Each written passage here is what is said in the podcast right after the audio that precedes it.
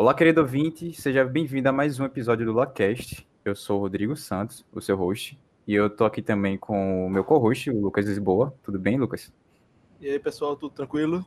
É, grande abraço, boa tarde, boa noite, bom dia, depende de quando vocês estão me ouvindo. E eu também tô aqui com o professor Márcio Ribeiro. Tudo bem, professor? Tudo bem, pessoal, um prazer estar aqui com vocês. E eu tô aqui também com o Guilherme Volney, o Giga. Tudo bem, Giga? E aí, tudo bom? Guilherme aqui. É, tudo certinho.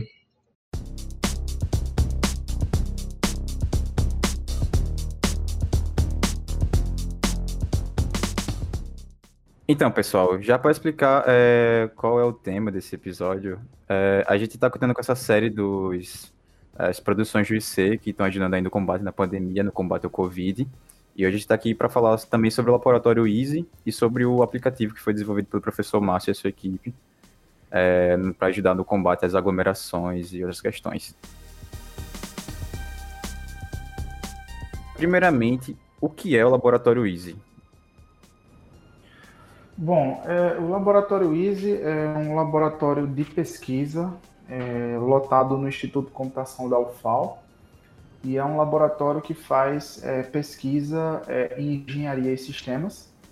E, em particular, é, eu lidero a parte de pesquisas em software, junto com o professor Balduíno Fonseca, que é meu colega de universidade do I C.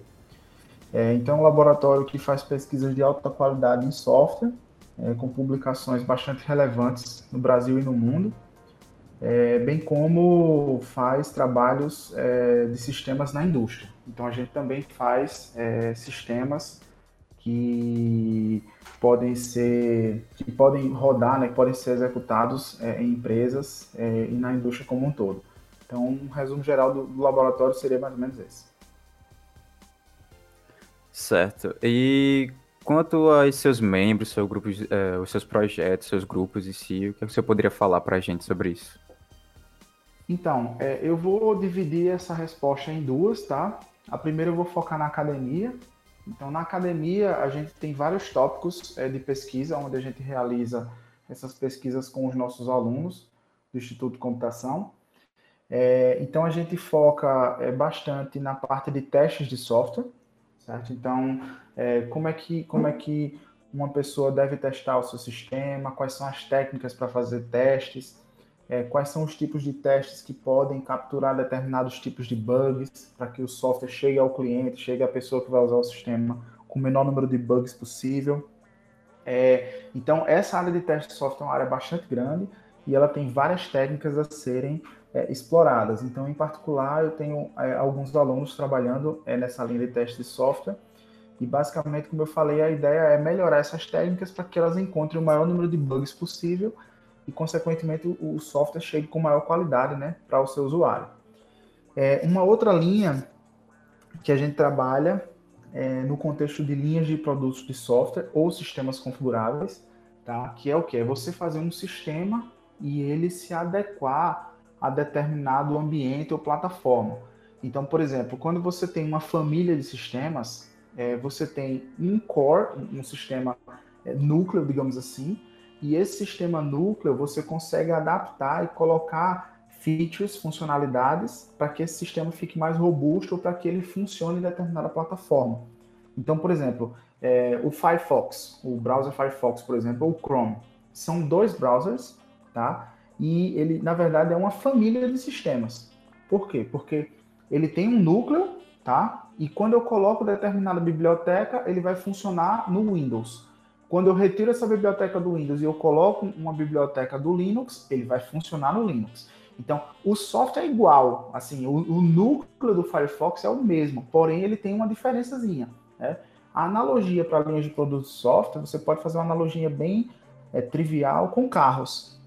Você vai comprar um carro e aí você diz, ah, eu quero um carro com ar-condicionado, eu quero um carro com vidro elétrico, eu quero um carro um ponto zero, eu não quero um ponto seis que ele está muito caro, vamos supor. Então, você escolhe quais são as features que você vai ter no seu carro. Mas o carro, o núcleo, o chassi é igual, tá? Ele é igual para todo mundo, mas você acopla, coloca ou tira determinadas features. E aí, por isso que se chama uma família de sistemas ou sistemas configuráveis. Por quê? Porque você configura à sua maneira. Um exemplo também muito clássico é o Microsoft Office, né, que é um sistema extremamente robusto, muito utilizado no mundo inteiro. E você pode comprar o Office bastante barato, que é um Office núcleo, só que ele é todo capado, digamos assim. Ele não tem um monte de features. À medida que você vai colocando mais e mais features, ele vai ficando mais caro. Então é uma família de sistemas. Mesma coisa de família de pessoas. As pessoas da mesma família compartilham parte do D N A, mas cada pessoa é diferente. Tá? Então, o problema disso é que você não vai estar tá dando manutenção enquanto desenvolvedor, enquanto programador do software, você não vai estar tá dando manutenção em um sistema apenas. Você vai estar tá dando manutenção em uma família de sistemas. E isso é muito caótico. Porque se você mexer no código núcleo do Firefox, pode ser que você quebre esse código no Windows, mas não quebre no Linux. Ou pode ser que você quebre nos dois. Então, é, é, um, é um momento muito crítico. E dar manutenção desse, desse sistema, dependendo do número de features, é impossível, tá? No contexto de jogos, você pode ter uma linha de produtos também. Então, você tem um jogo que funciona para determinados celulares, mas esse jogo, esse mesmo jogo não funciona para outros celulares porque eu preciso desabilitar determinadas features por conta de memória, esse tipo de coisa. Então, se você tem duas features na sua linha de produtos, você tem quatro produtos para dar manutenção, porque é dois elevado a ene, onde ene é o número de features. Então, imagina, quando, com duas features, você tem um produto de software sem nenhuma das features, com as duas features, com a feature A e com a feature B. Então, são quatro produtos. Se você tem três features, dois elevado a três dá oito. Se você tem quatro, dois elevado a quatro, dezesseis. Então, o número de produtos que você tem que dar manutenção é simplesmente gigantesco, dependendo do sistema. Por exemplo, o nosso velho conhecido Linux, ele tem nada mais nada menos que doze mil features. Então, dois elevado a doze mil é um número inimaginável. Não tem como a gente imaginar que número é esse. É um número simplesmente gigantesco. Só para vocês terem uma ideia, se a gente tiver apenas trezentas e vinte features, não precisa nem chegar a mil. O Linux tem doze mil, tá? Mas se a gente só tiver trezentas e vinte features, dois elevado a trezentos e vinte é o número de átomos observável no universo. Então, não dá para imaginar que número é esse, dois elevado a doze mil. Então, é impossível um programador dar manutenção em todos os produtos. Então, o que a gente tenta fazer no Laboratório Easy é tentar criar técnicas para facilitar a vida desse programador, para facilitar a vida dele, para que ele ache mais bugs em mais produtos, tá? Uma outra área é a parte de ciência de dados e inteligência artificial com machine learning. A gente tem utilizado bastante algumas técnicas como S V M, árvore de decisão, redes neurais, deep learning. São técnicas que a gente está usando, inclusive no contexto de software. Então, por exemplo, que técnicas detectaria melhor é, bad smells? Bad smell também é uma área que a gente trabalha. O que é um bad smell? Bad smell é um código que não está cheirando bem. Então, é um código que tem uma coisa estranha lá, uma forma não padrão de se escrever, um código que está te dando um warning, um código meio esquisito. Então, aquele cara não está cheirando bem e isso pode levar a bugs no futuro. Então, a ideia de ter bad smells, é, é, na verdade, a ideia é que você remova os bad smells. E como é que você remove bad smells? Aplicando refatoramentos de código.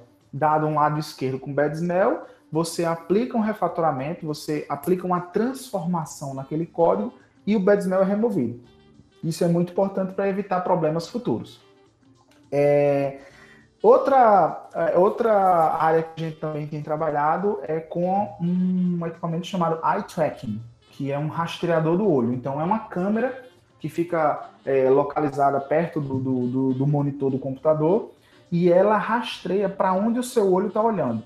E isso é muito interessante, porque é, um código, por exemplo, com bad smell, será que o olho do programador, será que ele foca muito naquele bad smell? Será que ele perde muito tempo olhando aquilo ali? Ora, se um programador está perdendo muito tempo olhando para um determinado código, isso é ruim.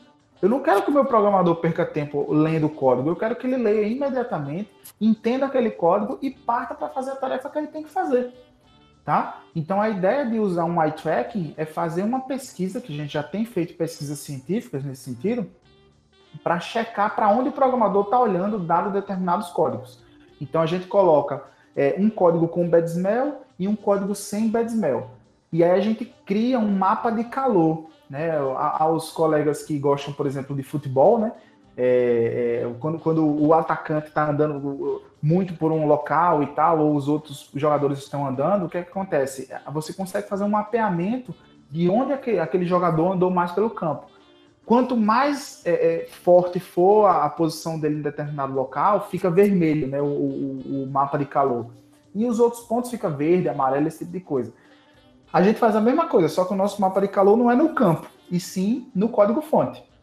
Então, para onde o programador olhou mais, a gente olha, opa, será que tem uma relação aqui com o Bedmel? Tem. E a gente já mostrou em algumas pesquisas nossas que quando realmente o código tem um Bedmel, o olho da pessoa fica focando bastante lá. Perde-se tempo, consequentemente, eu aumento o esforço do programador e isso é ruim para todos. Então, a nossa ideia é que a gente crie um catálogo de refatoramentos, a gente tem um catálogo de refatoramentos onde eu tenho um Bedmel do lado esquerdo, eu vou lá e removo ele. E isso é bom, porque aí o olho da pessoa não vai ficar focado naquele Bedmel, já que ele não existe mais, tá? Então, esses são os principais tópicos, assim, eu diria, que a gente lida na academia, é, pesquisas científicas que a gente realiza no I S A.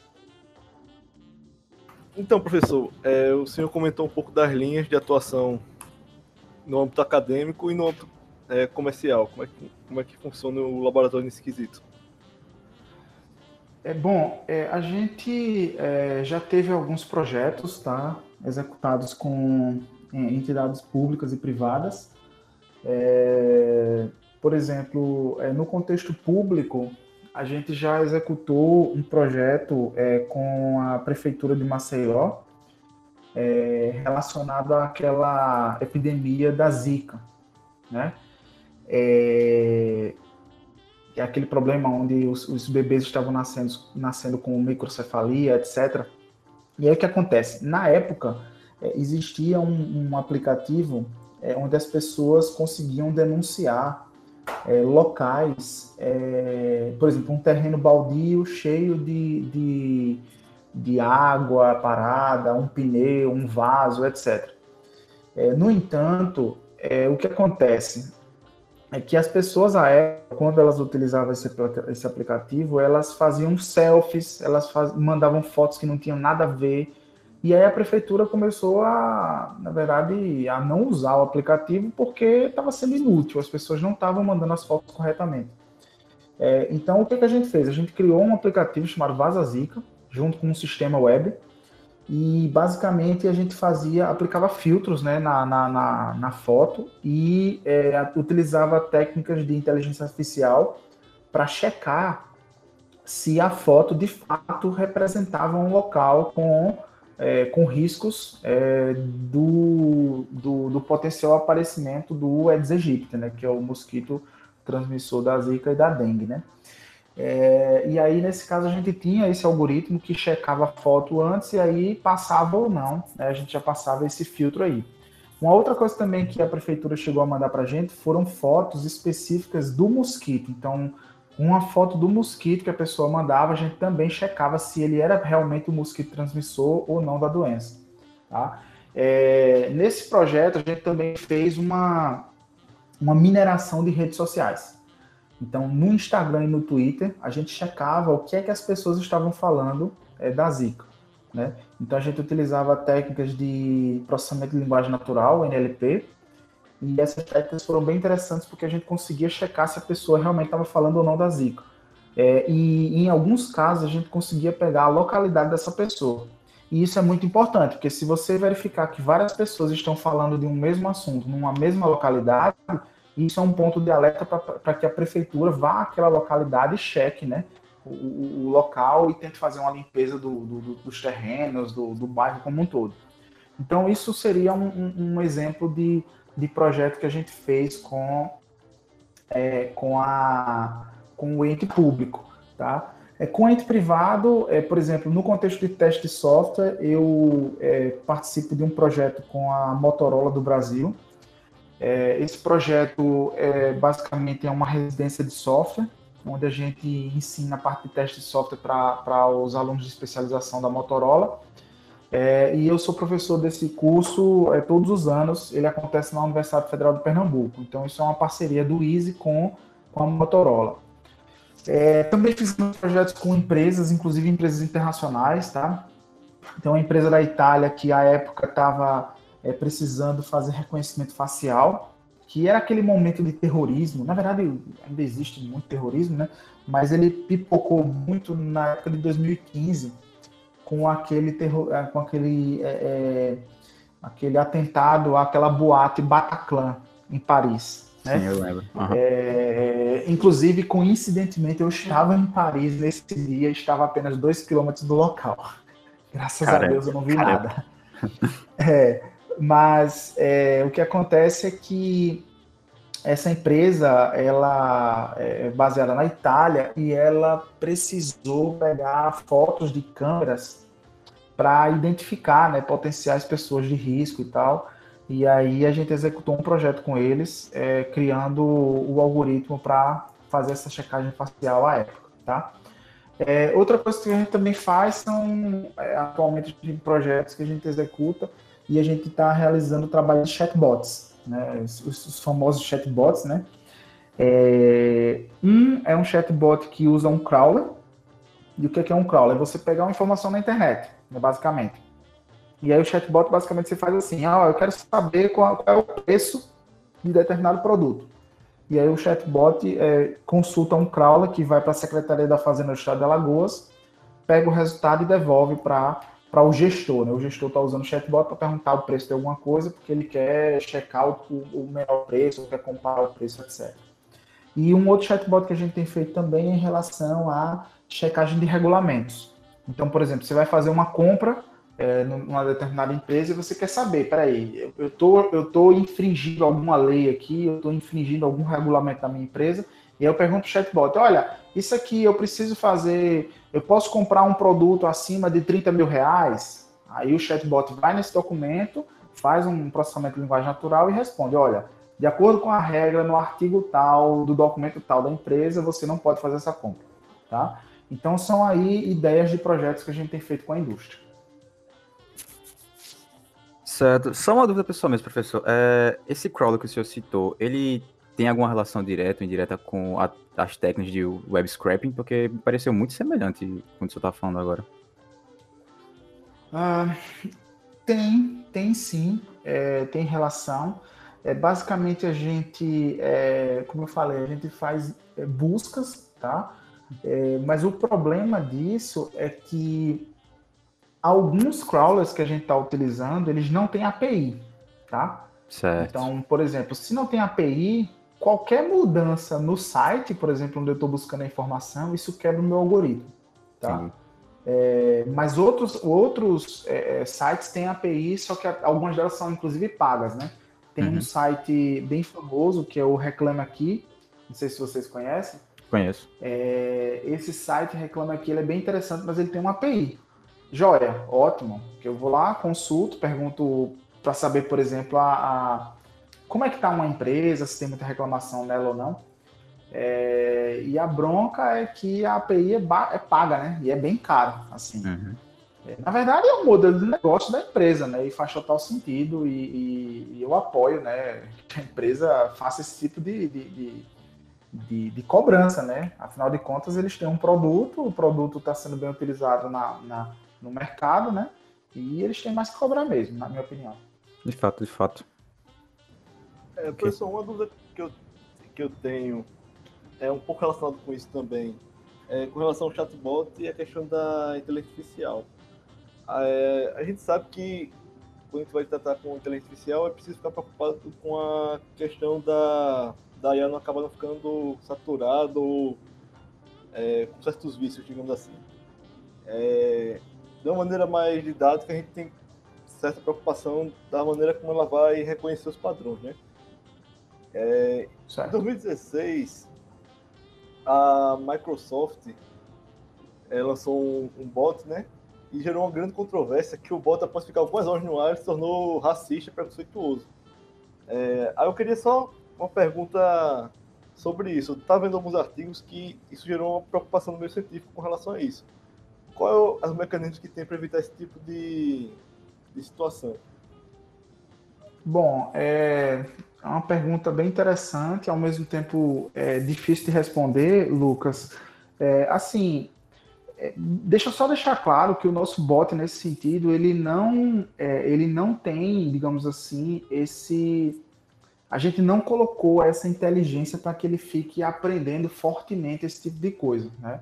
A gente, pelo menos no bot de regulamentos, ele lê o, o, o, o digamos assim, ele lê o documento, é, aprende o que tem nele e guarda, ok. O que a gente coloca para aprender é o tipo de pergunta que a pessoa faz. O tipo de pergunta que a pessoa faz, ele fica aprendendo aquilo ali e vai tentar mapear com a resposta, tá? É, esse, do, esse da Microsoft, ele é bem interessante, porque realmente o negócio pode ficar racista mesmo. É, em técnicas de machine learning, o que a gente tem que tomar cuidado é com o overfitting, né? O overfitting é um, é um problema, porque o seu modelo se comporta cem por cento bem para o que você tem naquele momento, né? É, quando você coloca um novo dado, aí ele já não, ele já não se comporta da forma, é, digamos assim... É, É, não esperada, mas de uma forma parecida com o que seria esperado, digamos assim, no seu modelo, tá? Eu acho que para, assim, Lucas, eu diria que, eu, eu não sei se a gente conseguiria evitar esse tipo de problema, porque é, se esse problema não tinha acontecido antes, tá, na, na, na Microsoft, ou, ou não tinha acontecido antes no mundo inteiro, digamos assim, é um conhecimento novo, entendeu? E, e esses conhecimentos novos são importantes para que a gente aprenda e a gente tente criar técnicas para remover, né, essa, esse tipo de coisa. Então, quantas coisas novas a gente não está aprendendo nesse momento de pandemia, né? Quantas coisas, quantas coisas interessantes o Google não está capturando nesse momento? Como, por exemplo, como cortar meu cabelo sozinho, né? Porque as de pessoas fato. Estão com medo de ir ao salão, né? Então, assim, é muito difícil a gente, é, é, digamos assim... É, foi um conhecimento novo que a Microsoft viu e de caramba, é, o, o, o bot ficou racista aqui. O que aconteceu? Isso nunca tinha acontecido antes, né? Então, é, eu não saberia dizer assim como evitar esse tipo de problema, porque, como eu falei, foi um problema inédito que aconteceu, digamos assim, e na hora a pessoa não, não tinha pensado naquele caso antes, né? E a mesma coisa que é o que está acontecendo hoje no mundo, né? A gente nunca imaginou que ia acontecer isso com, com a nossa sociedade, com, com, com nós, né? A gente nunca imaginou que esse, que esse momento estaria acontecendo agora. Então, os problemas estão acontecendo agora e a gente está tendo que se virar nesse momento para resolver os problemas, tá? Então, eu diria que...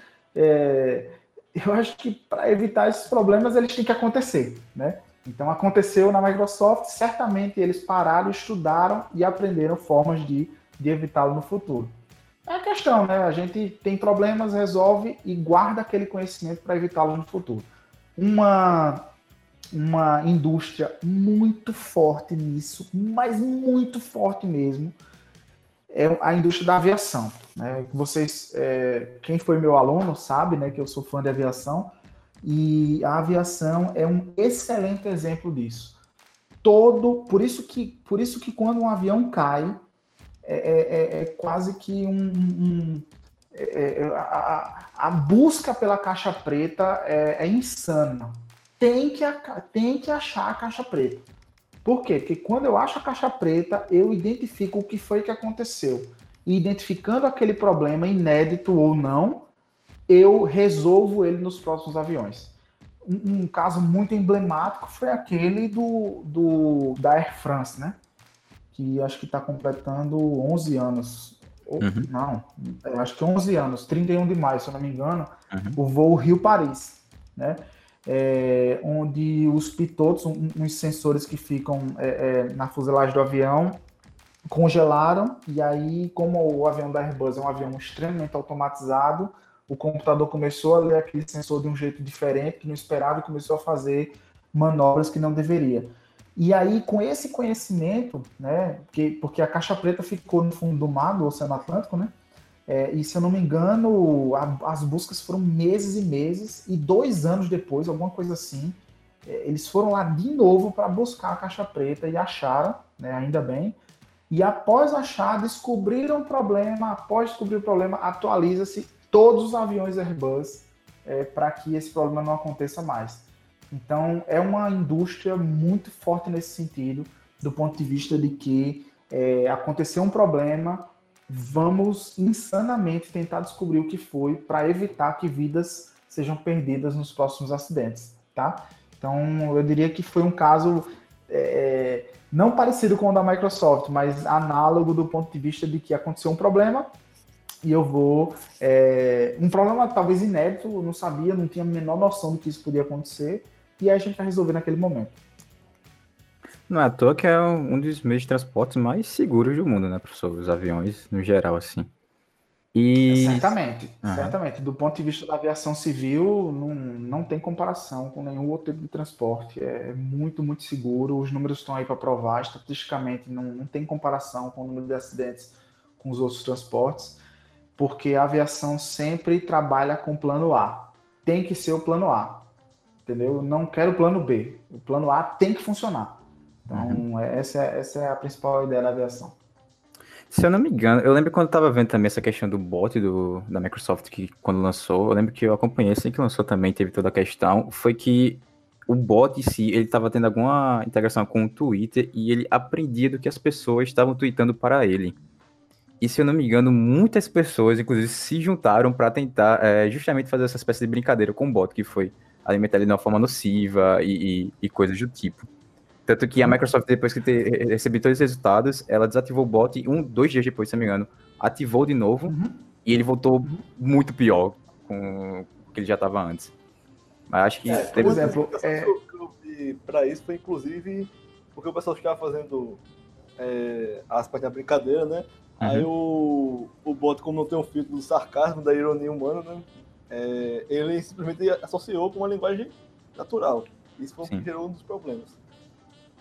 É, por exemplo, é, um, um dos bots que a gente estava trabalhando, é, ele dizia é, o sentimento da frase. Se era uma frase positiva, se era uma frase negativa, ou se era uma frase neutra.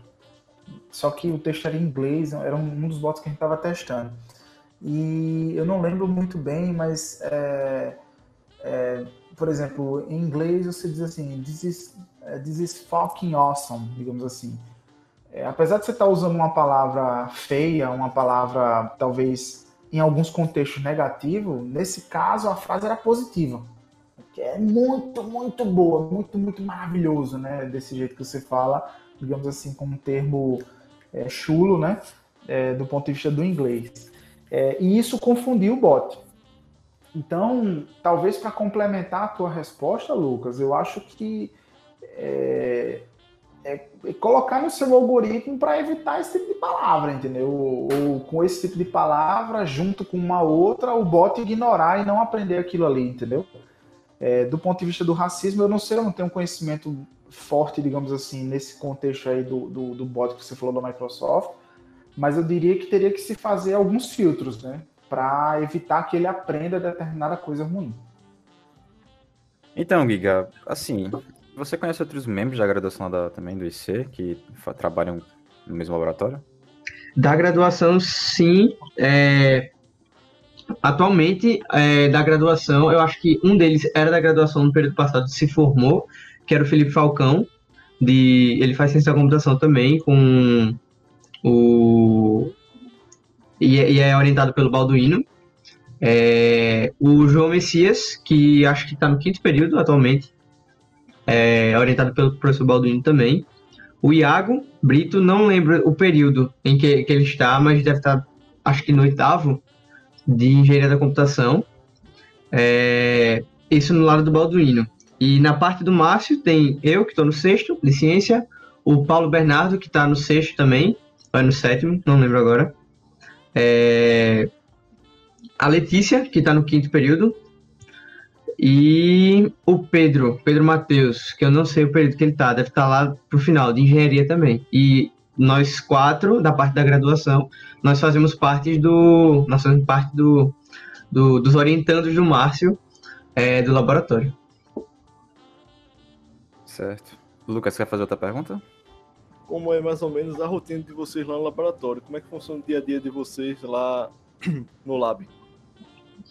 Ah, muito boa pergunta, porque, assim, o, o Márcio e o Balduíno, eles são muito ele, eles são muito compreensivos com relação à rotina da gente enquanto estudante. Eles entendem, às vezes, a necessidade que a gente tem de parar e focar na graduação, ou então é, em alguma outra coisa da vida da gente que está acontecendo.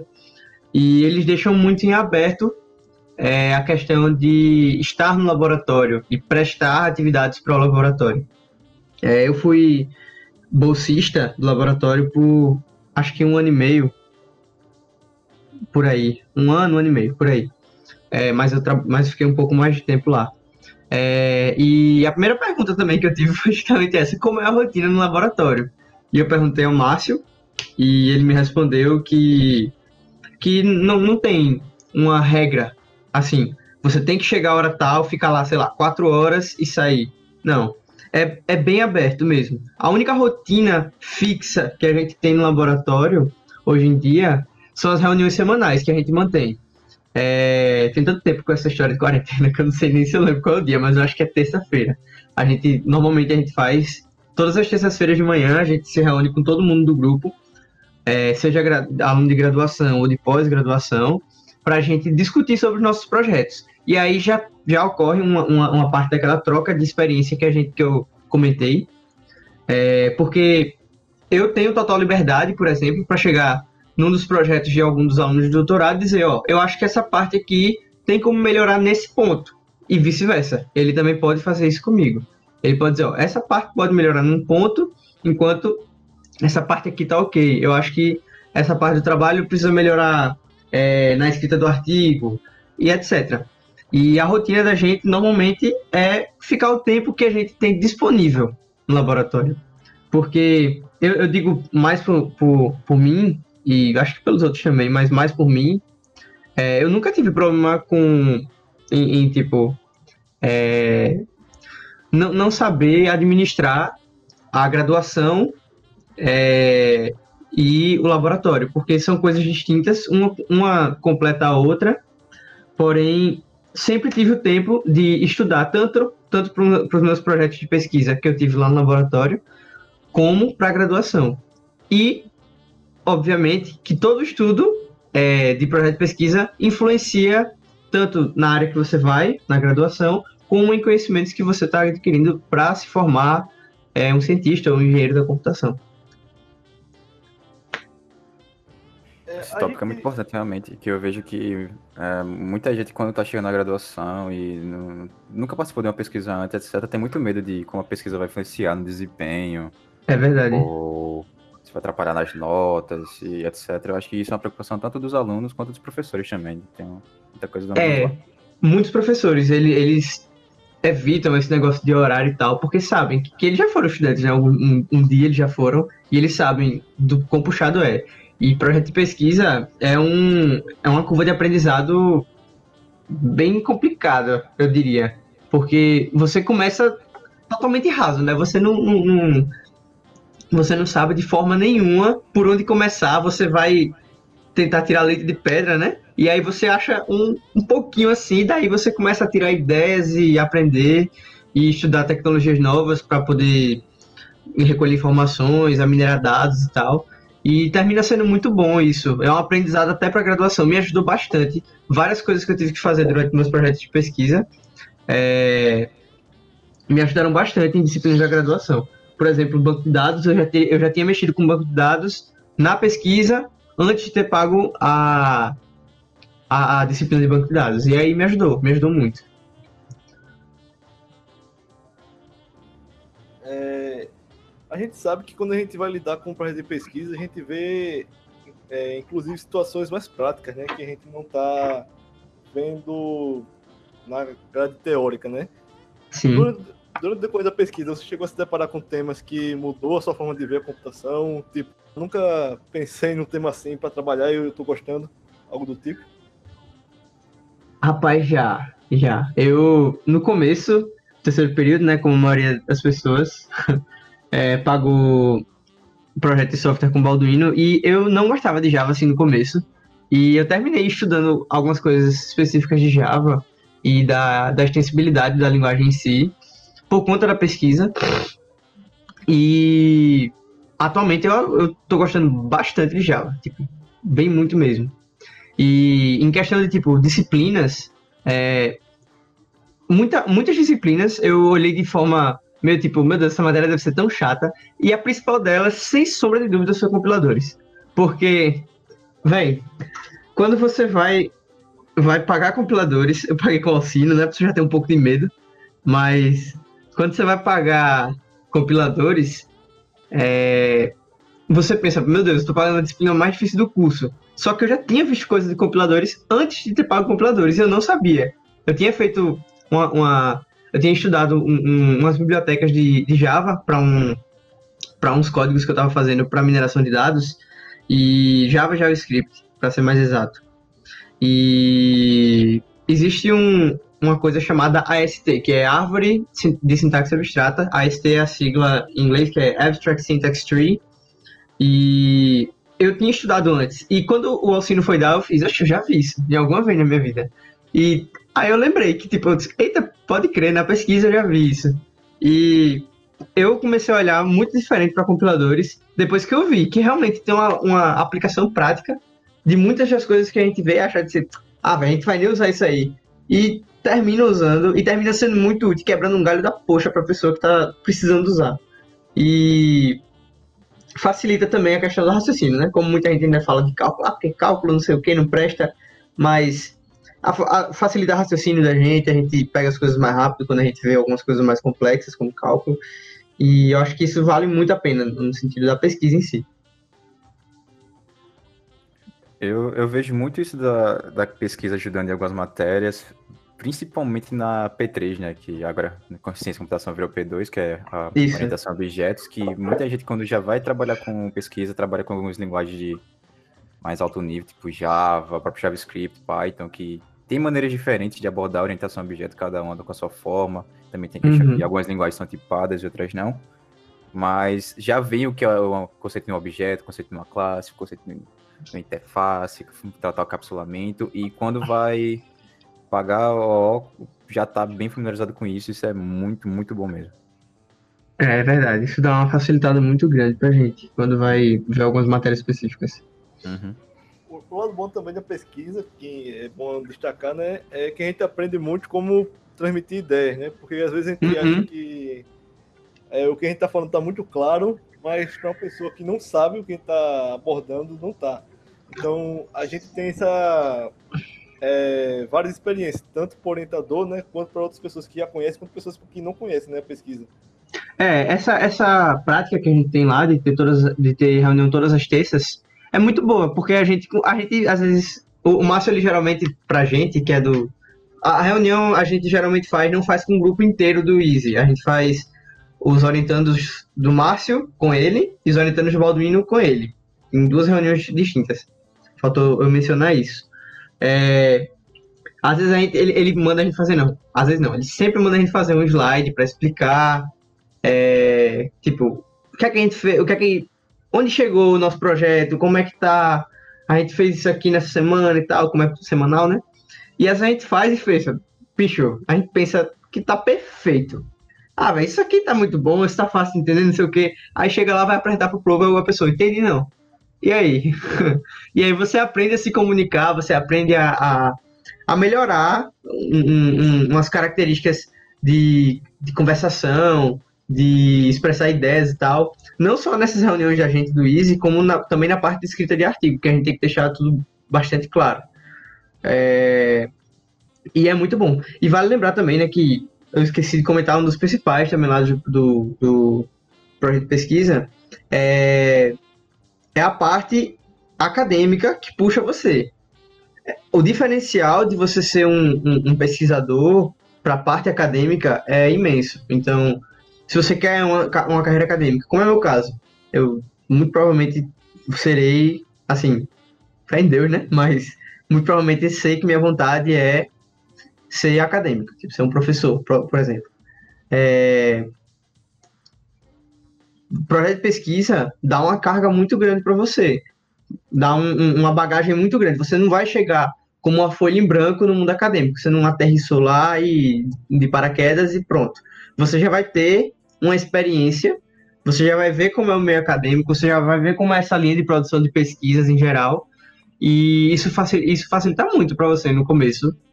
É, eu digo isso porque eu tenho tios professores é, e primos professores de universidades e e universidades públicas, instituições públicas em geral, é, e eles comentaram que se eles pudessem ter pego na graduação pesquisas e já ter uma área de desenvolvimento da pesquisa em si, eles teriam feito.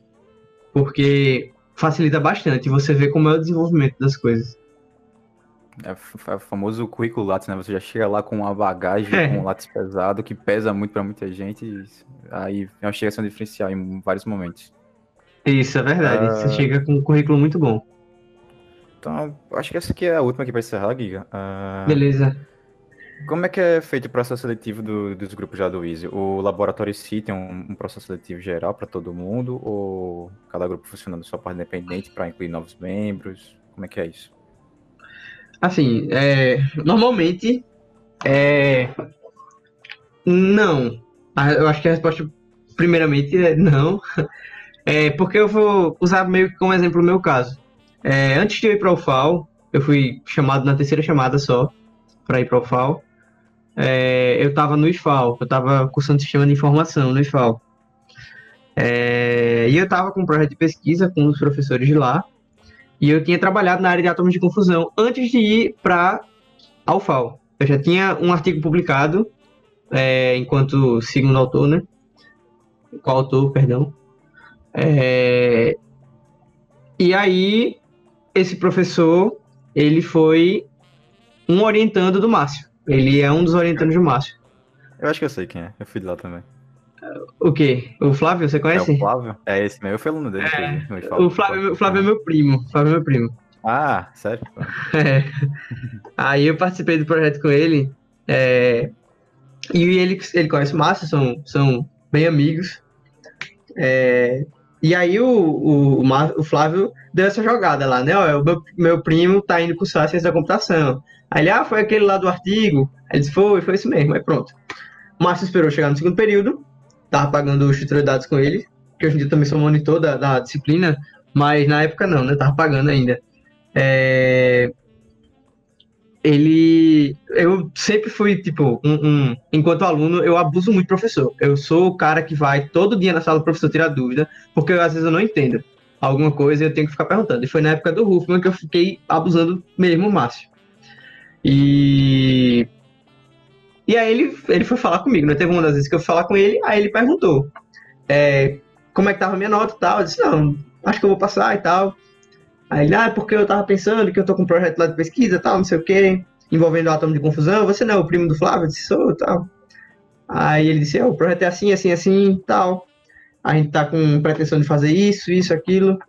E eu queria que você participasse, se você pudesse. Agora você tem que passar em P dois. Ele basicamente disse, eu passo em P dois que você entra, tá ligado? E aí eu, tá, tá bom. Aí eu me mandei estudar, passei em P dois, entrei no laboratório. Mas, normalmente, o Márcio, ele gosta de variar bastante. É, lá no laboratório tem pessoas que são, assim, extremamente tímidas, que conversam pouco. E tem pessoas que são bastante comunicativas. Eu, eu diria que eu sou uma dessas pessoas bastante comunicativas. É... E o Márcio, ele, ele não procura assim, normalmente, quando ele vai escolher pro laboratório. É, pessoas que são, tipo, os crânios, os gênios. Ele quer pessoas esforçadas. Porque eu não sou um crânio, eu não sou um gênio, eu não sou nada. Eu sou uma pessoa que... Eu, eu pelo menos, eu tento me esforçar para conseguir os meus objetivos. Eu acho que é o mínimo que cada um pode fazer se você tá querendo correr atrás de alguma coisa que você quer, né? E... Por exemplo, o caso do Paulo. O Paulo, ele, ele, ele entrou no laboratório, o Márcio me pediu uma indicação de algumas pessoas que estivessem do quarto período para frente. O Paulo estava no quarto na época. E eu falei, tipo, cinco, seis pessoas para ele. O Márcio falou com todas e algumas não podiam, algumas não queriam. E o, o Paulo aceitou. Então, é uma coisa bem, bem, tipo... informal, subjetivo, sabe? Uhum. É, bem subjetivo, bem informal. Não existe um, um, um padrão para o processo seletivo, mas, tipo, é, é, é muito do que você já, pelo menos, entre aspas, mostrou para ele como você é, porque, lógico, que você também não vai entrar do nada, né, na, na, na disciplina, no, no laboratório, você, ele não sabe nem quem é você. Deixa eu entrar, deixa. Também não é assim. É... Mas é, é bem informal. Você só precisa demonstrar que você é uma pessoa interessada, normalmente. se tiver vaga, eventualmente, aí o, la- o laboratório recebe e, e faz projetos novos. E acho que é isso. Enquanto questão do processo seletivo, acho que é isso que eu tenho para falar. Entendi. Eu acho que é isso também por aqui. Muito obrigado, Guia, pela sua participação. Tem mais alguma coisa que você quer falar? É... Não, acho que não. Mas eu é. agradeço bastante pela, pela, pelo convite de vir aqui conversar com vocês. Mostrar um pouco o lado acadêmico, que é uma, uma área que eu estou descobrindo ainda aos poucos, mas estou gostando bastante. Ah, faltou uma coisa também. É, é. Que você se envolve, querendo ou não, com outras instituições públicas do Brasil e privadas também, como é o caso da, da P U C. E também o I S E me abriu uma oportunidade de estar no L C C V. Estou é, trabalhando num projeto lá no L C C V e foi fornecido pelo Márcio. Então, tipo, trabalho duro, às vezes a pessoa fica com o corpo mole, mas a pessoa que trabalha duro é, consegue tirar bons frutos, né, disso. E eu acho que não só para o meu laboratório, como para qualquer outro, é, o, o, o ponto principal é evolução, é foco que a pessoa tem que ter. Sem foco, você não tem uma evolução boa e você precisa de evolução para você conquistar seus objetivos. E essa, essa vaga no L C C V, por exemplo, agora a gente está de quarentena, né? Eu estou trabalhando o home office do L C C V, aprendendo, estou estudando de casa e a, a projeto, os projetos de pesquisa também continuaram. E, assim, tudo, tudo isso que... que um laboratório pode oferecer para você, eu digo para aproveitar ao máximo, para você conseguir colher os frutos adiante, como foi o meu caso. Eu entrei no segundo período, muito verdinho ainda, é, e estou até hoje no sexto, indo agora para o sexto, e continuo no projeto de pesquisa, é, e continuo ajudando, tanto no, em, proje- em projetos, projetos da U F A L, como projetos de fora, e etcétera. E eu acho que o grande propósito de você fazer um projeto de pesquisa é você enriquecer a comunidade com, com informações científicas, né? Válidas. vale, vale ressaltar, informações científicas válidas, né? E pro, o que eu tinha para dizer é isso e agradecer a vocês pelo convite mesmo. Muito obrigado. Eu agradeço, Guilherme. Muito obrigado. Então, entrando agora mais um pouco na questão do aplicativo Aglomerações que o senhor desenvolveu, eu sei que o senhor já falou bastante sobre ele, mas eu queria que o senhor apresentasse aqui para os ouvintes o que é o aplicativo em si, quais são suas funcionalidades e coisas relacionadas. Ah, então, Rodrigo, é, o aplicativo Aglomerações, ele é um aplicativo é, utilizado para que as pessoas é, cadastrem é, aglomerações aí no período da pandemia do coronavírus. Esse aplicativo da gente, ele tem é, uma analogia muito forte com aquele aplicativo de trânsito Waze, né? Que é aquele aplicativo onde as pessoas estão no trânsito, elas indicam que tem um trânsito em determinada rodovia, pista, é, indicam que há um acidente à frente, que tem um buraco, que tem um animal na pista, etcétera. E aí o Waze torna-se um aplicativo extremamente colaborativo. Né? E essa colaboração é importante por quê? Porque o motorista que está na frente indica que tem um acidente naquele local, isso ajuda os motoristas que estão atrás, evitando maiores problemas para aqueles motoristas que vêm atrás.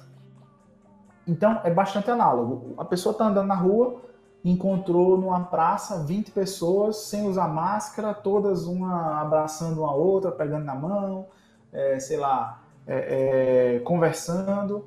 E aí vinte pessoas, aglomeração, é, é, potencial risco aí de contágio do Covid. Então o que, é que a pessoa vai fazer? Ela vai lá no, no, no aplicativo, abre o mapa, vai lá naquela, no, na localidade, na, naquela praça, né, onde ela se encontra é, e aquelas vinte pessoas estão aglomeradas e ela cadastra. Olha, é, o número estimado de pessoas, tem vinte pessoas aqui, é, a maioria não está usando máscara e elas não estão respeitando aquele distanciamento de dois metros.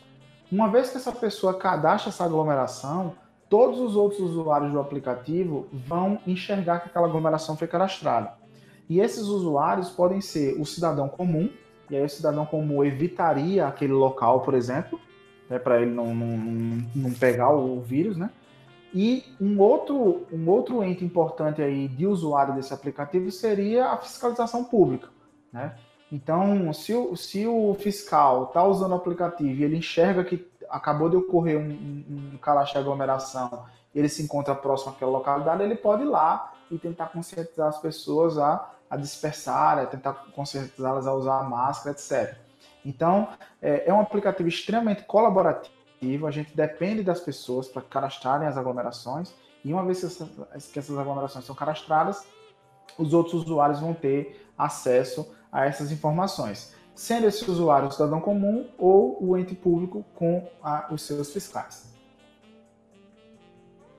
Certo, professor. E quanto à estrutura desse feedback do, dos cadastros que o senhor falou, é, como é que ela é feita? Existe uma espécie de feed que a pessoa vê lá os novos cadastros, ou tem um, alguma A P I que se integrou de um mapa que o pessoal vê lá uma determinada região em vermelho, por exemplo, e vê que está tendo alguma aglomeração, aglomeração lá? Ou tá, alguma outra é... forma? Então, é, a, a forma que a gente colocou para identificar a aglomeração foram pinos comuns que são utilizados no Google, no Google Maps. No entanto, a gente utiliza cores para identificar quão grandes são as aglomerações. Então, se o pino aparecer amarelo, aquilo ali indica que tem entre três e dez pessoas.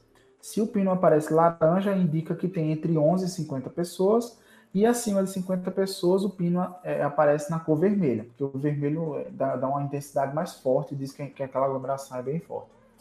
É, do ponto de vista é, ainda da parte colaborativa, é importante salientar que a gente colocou algumas é, implementações e algumas funcionalidades para a gente tentar evitar um pouco fake news, né? É, porque o que acontece? Você tem pessoas bem intencionadas, mas você pode ter pessoas também mal intencionadas. Tá? Então o cara tá com raiva daquela, daquela localidade lá e ele vai lá e cara, acha que tem uma aglomeração naquela localidade quando na verdade aquela, aquela aglomeração não existe. Então qualquer pessoa pode ir no aplicativo, identificar que aquela aglomeração não existe e ir lá e remover aquela aglomeração, tá? Ou então atualizar o tamanho da aglomeração, porque afinal de contas você tem uma fila lá com cinquenta pessoas, a, a fila vai andando, andando, andando e a aglomeração vai dispersando. Então, pode ser que em determinado horário você tenha cinquenta, sessenta pessoas, mas daqui a meia hora só tem dez. Então, o usuário pode ir lá e ele pode atualizar o valor da, da aglomeração. E uma outra coisa que a gente fez também para evitar é, cadastros falsos é que o usuário ele só pode cadastrar uma aglomeração num raio de um vírgula cinco quilômetros de onde ele se encontra. Do contrário, eu poderia ter um caso onde o cara está, sei lá, na U F A L e ele está querendo cadastrar uma aglomeração na Jatiúca. Isso não faz muito sentido porque ele está muito longe daquela localidade, então ele não está vendo aquela aglomeração. Tá? Então, é, você só pode cadastrar uma aglomeração num raio de um vírgula cinco quilômetros da sua localidade. Isso é importante para evitar fake news também. Professor, é importante essa questão das fake news, né? A gente está num, num momento de propagação muito alta, nesse quesito. Tanto é que tem até processo envolvendo o governo federal e tal, não é a pauta daqui. Mas é, eu queria também saber, e no processo inverso a esse, por exemplo, cenário hipotético, tem uma academia de bairro que não quis fechar para a quarentena. Aí alguém, alguém aponta lá uma aglomeração na academia. Não, não seria possível o dono da academia também retirar a aglomeração nesse sentido? É, Lucas, essa pergunta sua é bem interessante, é, no entanto, é, infelizmente a gente não tem como lidar com esse problema. De fato, é, se o cara acha uma aglomeração numa academia de bairro lá e o dono viu, ele pode ir lá e remover aquela aglomeração. É, infelizmente esse é o modelo que a gente escolheu para o nosso aplicativo e a gente não está livre desse tipo de problema. É, é, como eu falei, é o modelo do aplicativo, a gente não tem como fugir disso. Uh, quais foram os membros do laboratório, da sua equipe que participaram da produção do, do aplicativo? Bom, Rodrigo, essa pergunta é bem interessante porque, assim, apesar de aparecer sempre o meu nome nas entrevistas, na imprensa e tal, é importante que se diga que foi um trabalho colaborativo de outros alunos também. É, mas, assim, é, eu, no início, eu que implementei o back-end do, do, do sistema como um todo, tá? É, e o Arthur Monteiro, que é um aluno da pós-graduação em informática do I C, ele implementou o front-end, tá?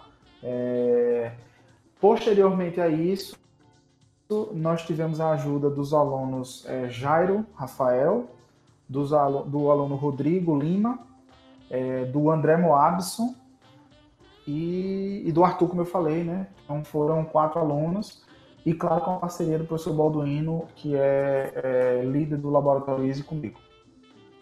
Ok, e o senhor poderia especificar quais tecnologias foram utilizadas no processo, tanto no back-end, front-end, implementação do banco, coisas do tipo? Sim, sim. É, como eu falei, eu, eu mesmo que implementei o back-end inicialmente, é, eu fiz com Java e Spring Boot, tá? E o banco de dados, na verdade o S G B D escolhido foi o MySQL. É... A gente utilizou, no Spring Boot, a gente utilizou a parte de mapeamento com Hibernate. E no front-end do aplicativo em si foi feito com é, Flutter, né, que é uma tecnologia interessante que você consegue é, mapear tanto para Android quanto para iOS. É, o, nosso, o nosso conjunto de sistemas, né, de aglomerações, ele também contempla um site, né, que é o aglomerações ponto org, sem cedilha e sem o til.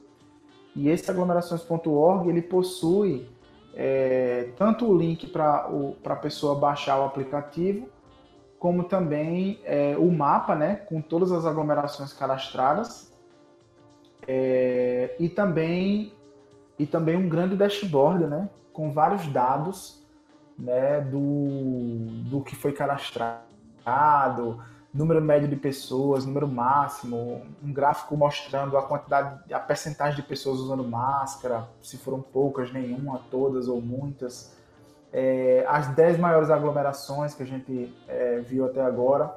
A primeira, em primeiro lugar está uma aglomeração na Estação Pirituba, em São Paulo, com novecentas e noventa e nove pessoas, é, e em segundo, terceiro e quarto lugar, uma empresa de marketing aqui da, de Maceió, com oitocentas e cinquenta aglomerações, oitocentas e vinte e quatro, oitocentas e vinte pessoas. É, o site também contempla uma nuvem de palavras mais utilizadas, então a gente vê que a palavra lotérica está bem grande aí, porque a gente teve muitos cadastros de aglomerações em lotéricas, praças, postos de gasolina, pontos de ônibus, supermercados, ruas, casas. Por incrível que pareça, a gente viu vários cadastros em casas, com festas, por exemplo, né? É, e até nome de supermercado famoso aqui de Maceió e do Brasil inteiro. Então a gente viu vários cadastros nesse sentido. Entendi. Eu tava até, eu tinha até uma dúvida pessoal, professor, sobre isso daí, que eu, eu tinha visto que o senhor tinha, não sei se saiu primeiramente só para Android e depois teve implementação para iOS, mas eu tinha imaginado que o senhor tinha feito algo em Flutter, porque, se não me engano, tem uma acessibilidade muito grande, justamente essa questão do Flutter com desenvolvimento para iOS. Enfim, pode falar, Lucas. Então, eu queria perguntar é, sobre essa questão dos dados que estão sendo disponibilizados aqui no site. Eu entrei aqui e é possível ver claramente que existem picos, é, às vezes até um pouco isolados um do outro, é, e que tem um aumento abrupto da aglomeração, é, do número de aglomerações cadastradas naquele dia. É, já se tem alguma análise, alguma estimativa do motivo que levou esses picos? E outra pergunta também que eu queria já emendar é que a gente vê é, muito a quantidade de pessoas que não estão usando máscara, né? Nenhuma aglomeração por nenhuma pessoa usando máscara. Eu queria saber justamente isso, se já tem algum indício de, do porquê disso está acontecendo. É, Lucas, a sua pergunta é bem interessante. É, a gente não iniciou ainda nenhum estudo nesse sentido, porque a gente precisa de mais dados, tá? Acho que é importante ter mais dados para a gente começar a iniciar alguma coisa nesse sentido. Mas eu acho que a gente está beirando as quinhentas aglomerações já cadastradas. É importante salientar, Lucas, que a gente não só tem cadastro aqui em Alagoas, não, tá? Na verdade, a gente tem Maceió e região metropolitana, são as maiores, é, onde a gente teve mais cadastro de aglomeração. Mas a gente já tem cadastro, acho que em quase quarenta cidades do interior de Alagoas, o que é bastante significativo. E também, tá, uma coisa bem interessante também que a gente conseguiu, é que o nosso aplicativo, na verdade, ele, ele já, já está sendo utilizado nacionalmente. Então isso é um orgulho para a U F A L, um orgulho para o nosso instituto, tá? Onde a gente já teve cadastros em nove estados do Brasil e no Distrito Federal. Alagoas, Sergipe, Pernambuco, Ceará, Maranhão, Pará, Espírito Santo, Rio de Janeiro, São Paulo e, como eu falei, no Distrito Federal. Então são dez, nove estados e o Distrito Federal. Então isso é, na verdade, é um orgulho, é, assim, eu fico muito feliz com isso, né? De ver que o nosso aplicativo está sendo utilizado no país inteiro. É, em São Paulo, principalmente, a gente já teve muitos cadastros, né? Assim, não, não muitos, muitos eu estou exagerando, mas já teve vários cadastros em São Paulo, tá? É, e isso é bem legal, porque a gente vê uma cidade gigantesca como, como a nossa querida São Paulo, com tantos cadastros de aglomerações também. No Rio também já tivemos alguns também, e assim por diante. É, respondendo agora mais especificamente a sua pergunta dos picos, é, alguns desses picos, Lucas, são relacionados com entrevista na T V, certo? Então, se eu não me engano, é, eu não lembro direito quais foram os dias, mas é, houve uma primeira entrevista no Bom Dia Alagoas, da T V Gazeta barra Globo, né? E houve uma segunda entrevista no mesmo telejornal.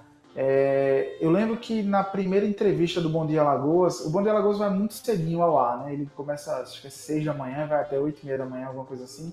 E na primeira entrevista eu fui entrevistado às seis e meia da manhã. Quando eu cheguei em casa por volta de sete, sete e quinze, é, já tinham vários cadastros de aglomerações no local, no, no, no, no nosso mapa. Mas na segunda entrevista em particular, é, assim, a quantidade de aglomerações foi gigantesca, assim.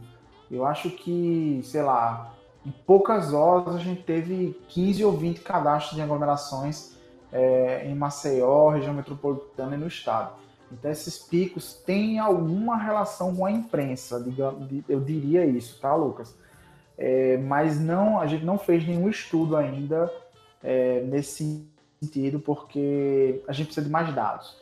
Em relação à questão das máscaras, é, acredita em mim, esse número já foi muito pior, tá? Essa, essa, essa pizza, esse gráfico em pizza aí que você está vendo, ele já foi muito pior no sentido de nenhuma e poucas máscaras sendo utilizadas. Isso começou a aumentar após o decreto do governador Renan Filho da obrigatoriedade do uso de máscara. Então, com esse decreto, a gente percebeu, de fato, um, um aumento no número de uso de máscaras é, naquele gráfico. É, em relação aos números, você vê que tem muitas aglomerações bem grandes, tá? Na verdade, a gente colocou um limite de mil, o número de pessoas, né? Eu acho que é muito difícil uma pessoa é, olhar para uma aglomeração e dizer que tem mil pessoas naquele local. Então, é, a gente até pensou em colocar duas mil, três mil pessoas, mas aí eu acho que fica muito difícil a pessoa estimar. Por isso que a gente colocou mil sendo um número limite, né? E três, o número mínimo limite, né? Porque duas pessoas é, não é bem uma aglomeração, mas a partir de três o negócio, o bicho começa a pegar, né? Então foram essas as escolhas aí.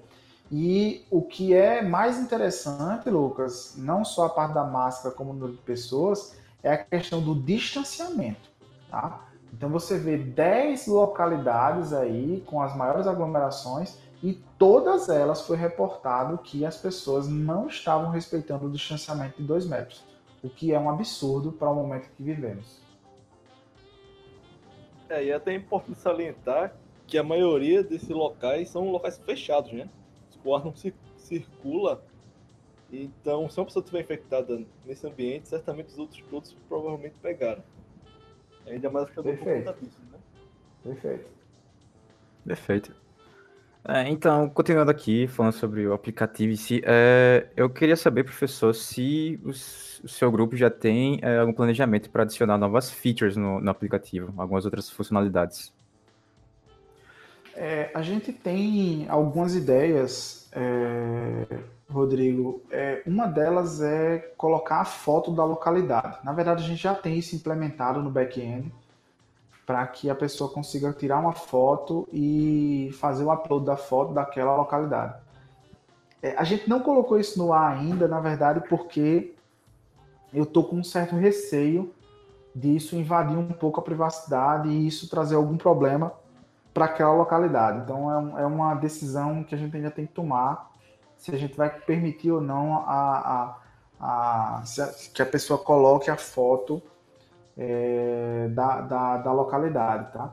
É, a gente também tem algumas outras ideias de que, por exemplo, se a fiscalização chegar naquele local e tentar dispersar a localidade, a gente pensou em criar um aplicativo específico para a fiscalização, para que ela consiga marcar que aquele local foi, foi fiscalizado e que, a, a, a, e que houve alguma melhora naquela, naquela aglomeração, as pessoas ficaram mais distantes, começaram a usar máscara, sei lá. A gente pensou nessas funcionalidades aí.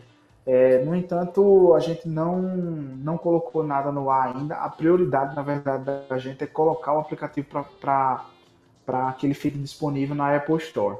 Essa é a nossa prioridade nesse momento. Entendi. Inclusive, nesse tópico que o senhor falou da, das imagens, é, muitas, acho que está em alta essa questão agora, que muitas pessoas estão com muito medo dessa questão justamente da, da venda de informações. Então, realmente, é um tópico muito importante se pensar, porque... vai que alguém começa a cogitar essas coisas e etcétera. Uh, enfim, o senhor já falou desse aplicativo do que você tá, vocês estão pensando em desenvolver para ajudar na questão da fiscalização, mas eu queria saber, e voltando inclusive um pouco para o tópico do Laboratório Waze, se o seu grupo ou o laboratório como um todo está desenvolvendo outras aplicações, outras atividades focadas no, no combate à pandemia nesse momento. Bom, Rodrigo, essa pergunta é interessante. A gente chegou a iniciar é, alguns trabalhos, é, inclusive eu citei isso na primeira entrevista do Bom Dia Alagoas. É, no entanto, a gente não viu, digamos assim, não viu sucesso nessa caminhada desses outros dois, dessas outras duas ideias. E aí o que a gente resolveu fazer? A gente resolveu concentrar esforços no que estava dando certo, que é o aplicativo de aglomerações. Então, a resposta é que a gente está focando apenas no aplicativo de aglomerações nesse momento, a gente não está é, trabalhando em nenhum é, elemento desse sentido. Isso eu estou falando pelo Easy Software, tá? O Easy é um laboratório bem maior, ele tem a parte do Easy Hardware também, tá? E nesse laboratório, sim, os meus colegas, é, professor Tiago Cordeiro, professor Davi Bibiano, e professor Ícaro Araújo, sim, eles estão trabalhando com é, impressão de três D, né? Impressão três D de máscaras e protetores faciais para os, os, os profissionais da saúde, bem como elementos para a parte de ventiladores e respiradores, né? E aí, sim, nesse contexto, é, esses meu, meus colegas estão trabalhando, sim, para tentar minimizar esse problema que está assolando a humanidade hoje, hoje em dia. Inclusive, Inclusive, o professor Bibiano foi entrevistado é, semana passada. É, foi entrevistado semana passada e o programa dele com ele foi, entrou essa semana agora, segunda-feira. Falando justamente é. sobre a questão dos face shields, do, dos respiradores e coisas do tipo. Perfeito. Perfeito. Uh, Lucas, tem mais alguma pergunta? É, estava conjecturando aqui uma pergunta sobre é, o aplicativo. Se existe... É, em mente alguma atualização específica para ele, né? Uma atualização específica para ele? É, porque depois de todas essas informações coletadas e do comportamento do usuário, já, já existe em mente alguma atualização para o aplicativo? Não, assim, Lucas, a gente não está pensando muito nisso agora não, tá? Assim, a gente já foi procurado pela Prefeitura de Maceió e pelo Governo do Estado. É, a nossa prioridade é tentar minimizar o problema atual. A gente não está pensando ainda em elementos futuros nesse sentido, não. A gente tem algumas ideias, tá? É, de como melhorar denúncias pela cidade em geral, quando a pandemia passar, mas é, nada muito concreto ainda. O, que a gente, o nosso foco agora é tentar é, minimizar esse problema do Covid. É, para tanto, a gente precisa muito... É, da ajuda das pessoas, da divulgação. Então, eu, eu preciso muito que vocês aí com, com esse podcast, bem como disseminar isso para todos os alunos, seus colegas, não só do I C, como de to- todos os outros departamentos da U F A L. A gente precisa disseminar fortemente esse aplicativo para que as pessoas usem é, fortemente ele, é, identificando as aglomerações.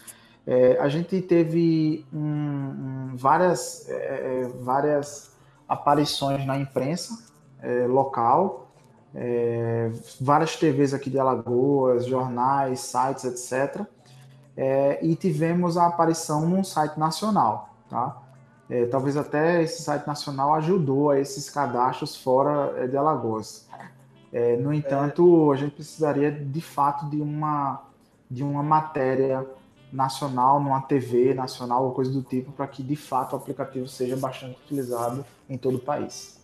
É, o senhor é, se recorda o nome do site que fez a matéria? Foi o site Media Ninja. Ah, certo. Porque eu, inclusive, redigi uma matéria sobre a, a, as atuações da U F A L no, com, com relação à covid dezenove. Aí um dos destaques que eu dei foi justamente o aplicativo. Uhum. É, uhum. Professor, você citou que a prefeitura procurou é, vocês com relação ao aplicativo. Existe é, algum plano com relação ao governo nesse sentido? Qual foi a recepção das autoridades governamentais com relação ao aplicativo, no geral? Bom, é, no contexto da prefeitura, eles queriam... É... Não lembro bem agora qual foi o pedido deles, mas é, eles queriam colocar para funcionar no servidor deles, queria colocar um, um engenheiro de software para tentar nos ajudar. Mas assim, para a gente isso não tinha muito interesse, porque a gente já estava com o negócio pronto, né? A gente já está com o sistema rodando na, na Amazon, a gente já está com tudo funcionando, é, então não tinha muita ajuda nesse sentido. É, mas assim, uma ajuda que a prefeitura está fazendo é que ela vai colocar no folder, é, após os decretos do município, do prefeito Rui Palmeira, eles vão colocar a propaganda do aplicativo lá para que as pessoas usem. Então, é, é, eu não tenho certeza, mas parece que a cada decreto municipal, é, a prefeitura lança um folder com é, indicações, dicas, lava a mão, use máscara, etcétera, e é, a prefeitura nos procurou para indicar o aplicativo nesse folder. É, do ponto de vista do governo, a gente foi procurado por pessoas da CEPLAG, que é a Secretaria de Planejamento, é, e nesse sentido a ideia é fornecer o, o endpoint, né, o, o, a API da gente, para que o governo consiga acessar os nossos dados e faça uma análise dos dados para fazer determinadas correlações. É, uma das coisas que a gente já observou, por exemplo, é que é, atualmente, é, eu não tenho certeza que eu não vi os dados hoje, mas assim, é, essa semana ainda, o bairro de Maceió com mais pessoas infectadas é o Jacintinho, né? E se a gente olhar no mapa de aglomerações da gente, a gente consegue ver que o Jacintinho tem muitas aglomerações cadastradas e todas elas com é, mais de cinquenta pessoas. Então, fazer esse tipo de correlação é algo também interessante que a gente pode tentar fazer, né? Que o governo tem interesse de fazer é, junto conosco, para que a gente entenda melhor esses dados e tente é, é, minimizar o problema como um todo, né? Perfeito. Uh, Lucas, mais alguma coisa? Não, coisa tranquilo. Pronto. Professor, eu já, desde já, já quero agradecer o senhor pela presença aqui. Foi, acho, um ótimo episódio que a gente produziu. É, o senhor tem mais alguma coisa a acrescentar para os ouvintes? É, não, Rodrigo, assim, eu agradeço a oportunidade de falar do nosso trabalho, né, de falar do nosso laboratório, mas, assim, o que eu queria pedir mesmo é que as pessoas divulguem o aplicativo, tá? É muito importante a divulgação, é, senão esses picos de uso acontecem, né, que é aquela pergunta do, do Lucas, né? Esses picos aqui no gráfico, por quê? É só a imprensa e tal? Na verdade, se as pessoas divulgarem fortemente, a gente vai ter menos picos desses, vai ter um número mais constante de aglomerações por dia, né? E, assim, a gente tem muito, muita esperança de conseguir uma, uma, digamos assim, uma projeção nacional, né? É, como eu falei, houve um site nacional que publicou a, a, a, sobre o nosso aplicativo, mas a gente quer mais, na verdade, a gente quer deixar esse aplicativo o mais famoso possível para que a gente consiga É, é, é, atingir mais localidades, mais pessoas. É, então, o que eu pediria aos ouvintes seria isso: tentar, de fato, disseminar mais esse aplicativo para que as pessoas o utilizem. É, o aplicativo é gratuito, eu não estou ganhando nada com isso, na verdade eu estou pagando, tá? Do meu bolso. É, o servidor da Amazon, a conta na, na, no Google Play, etcétera. Então, é, eu não estou ganhando nada com isso, na verdade é tentar ajudar mesmo aí é, a, a nossa população. Então, por favor, divulguem, é, será de grande valia para todos, se todos puderem usar o aplicativo da forma correta, para que a gente minimize esse problema. Perfeito. Uh, então, mais uma vez, obrigado, Lucas, por me acompanhar aqui nesse episódio. Valeu, valeu. Abraço a todos. E mais uma vez, professor, muito obrigado pela participação aqui. Muito obrigado, pessoal. Até a próxima.